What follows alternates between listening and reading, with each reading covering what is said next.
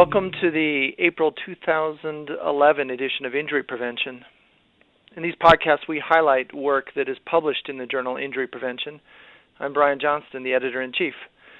Injury Prevention is an international peer reviewed journal in which we offer the best in science and public health practice to reduce the burden of injury in all age groups and around the world. Now, with each issue, our editors choose one paper to highlight and this is the pe- paper that we feature in our podcast. It's always free online. So if you enjoy what you hear, have a look at the website and download the entire manuscript. You'll find us at injuryprevention.bmj.com. Today we're going to focus on the paper Risk of Injury for Bicycling on Cycle Tracks versus in the Street, which is an open access manuscript appearing in the April 2011 issue. I'm joined by the lead author on the paper, Dr. Ann Lusk, who's a research associate in the Department of Nutrition at the Harvard School of Public Health. Welcome, Ann. Hi, thank you very much for the welcome. And I want to add initially that I might be the first author, but I'm very honored to have been a member of this team that included Peter Furth from Northeastern, Patrick Morency from the University of Montreal, Luis Miranda from McGill, and Walter Willett and Jack Dennerlein from the Harvard School of Public Health. As you know, teams make the best research, and we feel that this is highly contributory research, but we're also grateful that we had people in public health and transportation, and in my case, a degree in architecture serving as co authors on this article.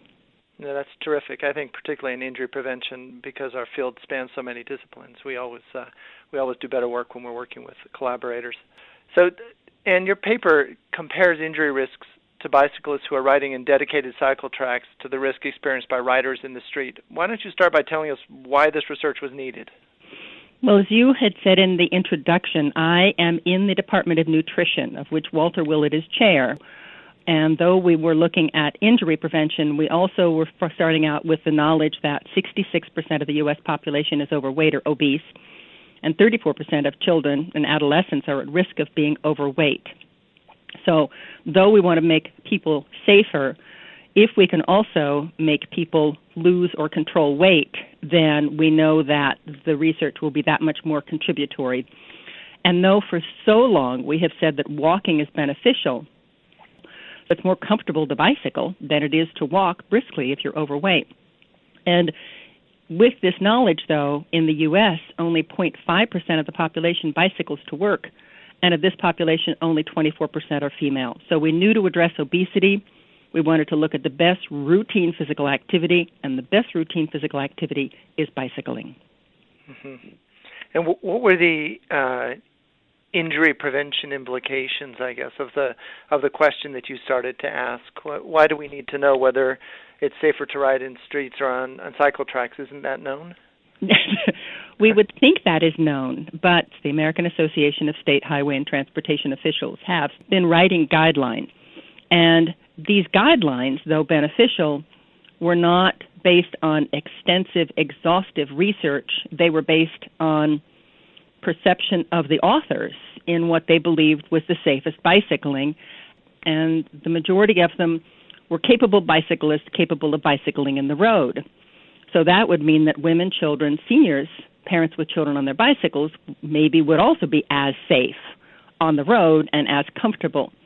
But as we have found when we compared the safety on the bicycle facilities in the Netherlands, which is mostly separated from the road, versus in the U.S., where all the bicycling is in the road, the crash rates were significantly higher in the U.S. compared to the Netherlands. So let's maybe start with some definitions. When you when you say you studied cycle tracks, what exactly do you mean? Help me imagine this. Yes, exactly. A cycle track is a physically separated bicycle exclusive path beside a sidewalk.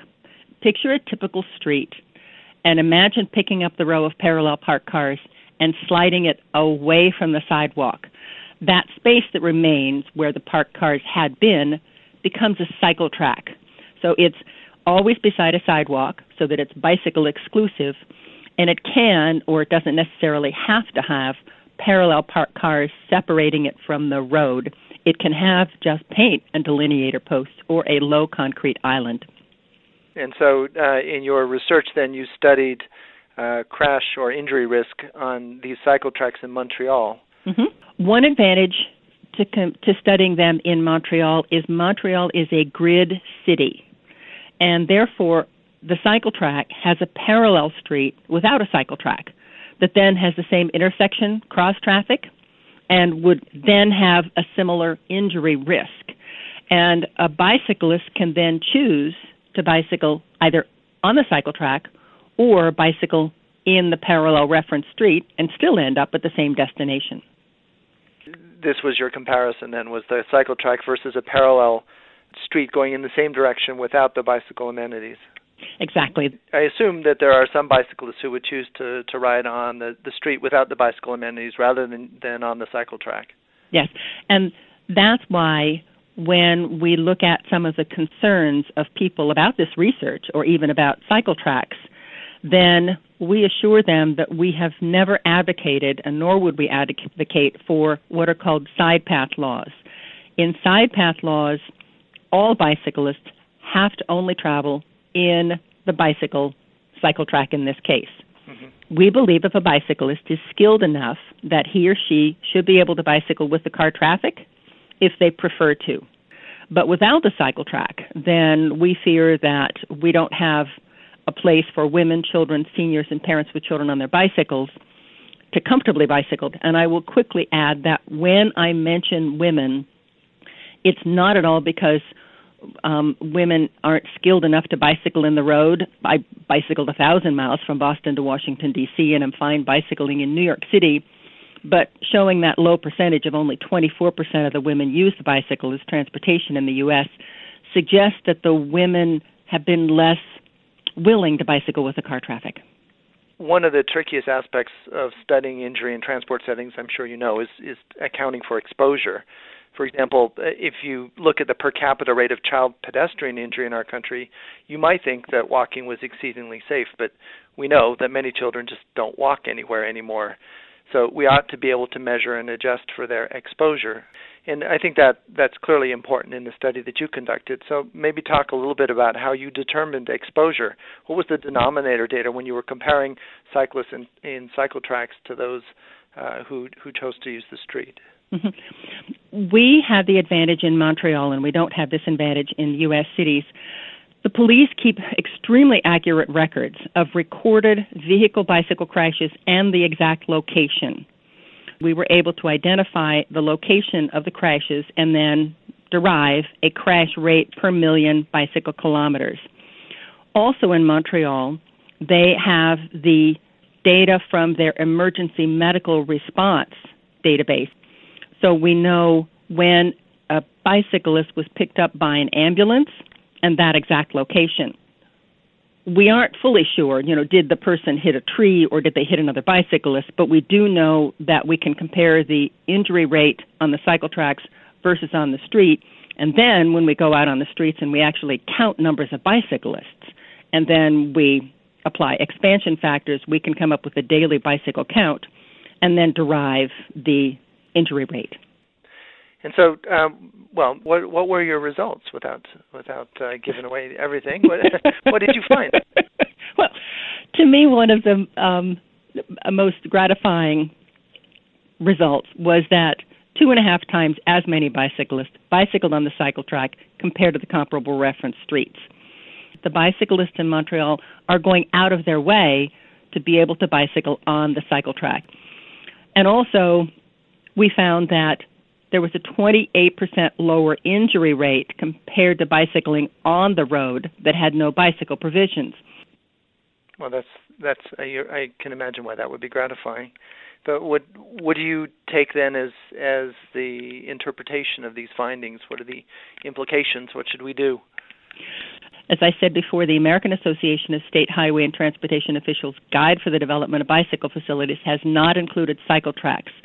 We're hoping that all of the guidelines will be more suggestive of cycle tracks. We hope that more individuals will conduct research on cycle tracks. We believe that more communities might be more apt to perhaps use their own funding, as in New York City, developer funding, matching money to build cycle tracks and then conduct the research because people prefer them and we believe people are safer on them. Mm-hmm. One of the um, interesting aspects of, of our online first publication system, where we can accept a manuscript to injury prevention and have it available on the web, sometimes months before it actually shows up in the print edition, is that many people have already seen and commented on this paper. Can you speak a little bit about the reaction in the bicycling community to the work? Have there been objections or criticisms that surprised you? I would say overall the bicycling community has been supportive.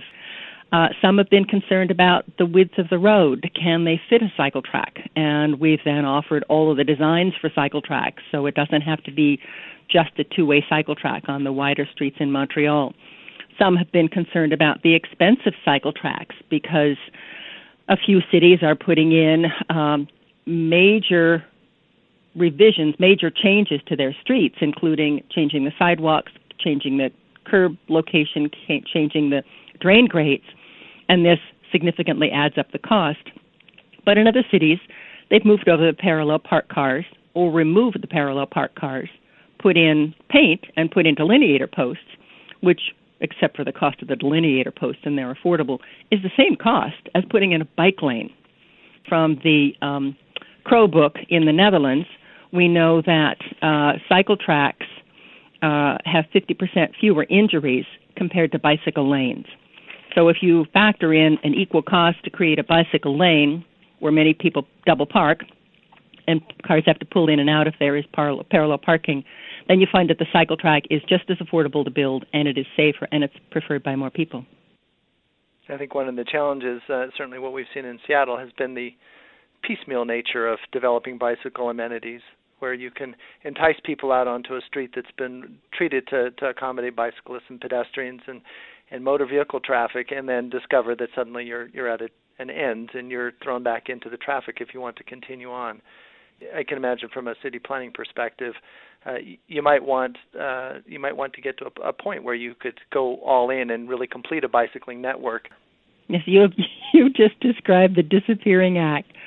The beauty of um, being able to have these, though, is that um, we can connect them to shared use paths uh, to take individuals from a shared use path to a downtown because the cycle track is more of a separate from the vehicle environment, which is then similar to the shared use path environment instead of putting people from a shared use out on the road either with a share or a bike lane.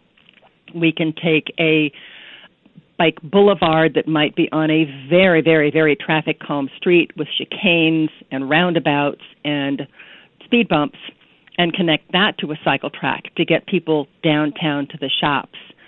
So we're encouraged by this research because we hope that the cycle track then will be a connectivity tool that communities can look at the populations they want to have biking, the locations where they're coming from, the locations where they're going to, and then put together the safest design alternative to be able to create a connected route so it sounds like uh, you've you've identified some areas for ongoing research, but I'm curious about about your own team. What are the next steps for you? What are you working on now?